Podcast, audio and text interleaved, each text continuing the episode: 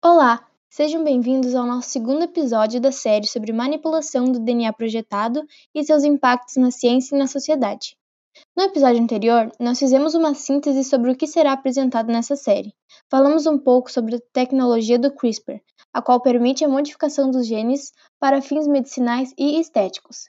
Esse tema é, de certa forma, muito polêmico e vem tomando cada vez mais fala dentro da sociedade, englobando diversas questões sociais e culturais, bem como a ética. Sabemos que a modificação genética e a implantação do DNA projetado é um grande avanço científico e poderá trazer diversos benefícios e até por fim em algumas doenças.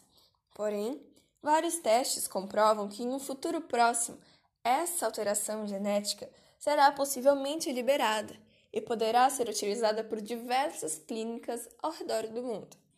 E aí que entra a nossa principal questão: os privilégios. Quando liberada essa tecnologia, devido até ao seu alto grau de complexidade, terá um custo expressivo de utilização. Então, deste modo, somente as pessoas com alto poder aquisitivo teriam acesso a ela. Ou seja, este público da classe social mais alta, que já possui diversos privilégios, teria a possibilidade de modificar os genes de seus embriões. Há pesquisas que estudam essa possibilidade de modificação e apontam que poderão ser realizadas mudanças estéticas bem pontuais no embrião, além de fins medicinais como a remoção de alguma síndrome ou doença embrionária. Um exemplo é o curioso caso dos gêmeos que nasceram na China imunes à infecção do HIV devido a uma possível edição em seus genes. Segundo o pesquisador chinês, seu objetivo era tentar atribuir uma característica que poucas pessoas possuem naturalmente, como a capacidade de resistência a certos tipos de infecções e doenças, e não curar nem prevenir nenhuma doença hereditária. Esse processo ganhou grande repercussão e foi muito discutido. O geneticista George Church, da Universidade de Harvard, se posicionou diante do ocorrido e defendeu a edição dos genes para o HIV, que ele mesmo chamou de uma grande e crescente ameaça à saúde pública.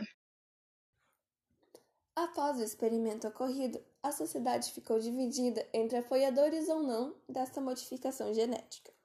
Os cientistas, de maneira geral, se posicionaram a favor desta inovação, porém apontaram algumas hipóteses sobre as possíveis consequências caso este processo for de fato liberado e entre elas estão a implantação do DNA projetado e modificação dos genes em clínicas clandestinas, de forma ilegal.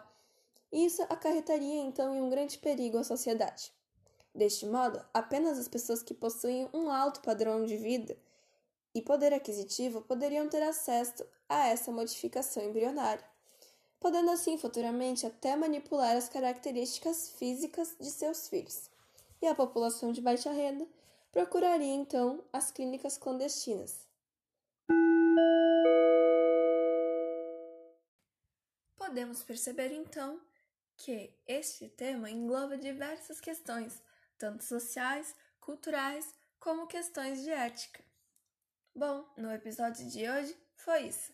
Obrigada por sua audiência e fique ligado nos nossos próximos episódios dessa série.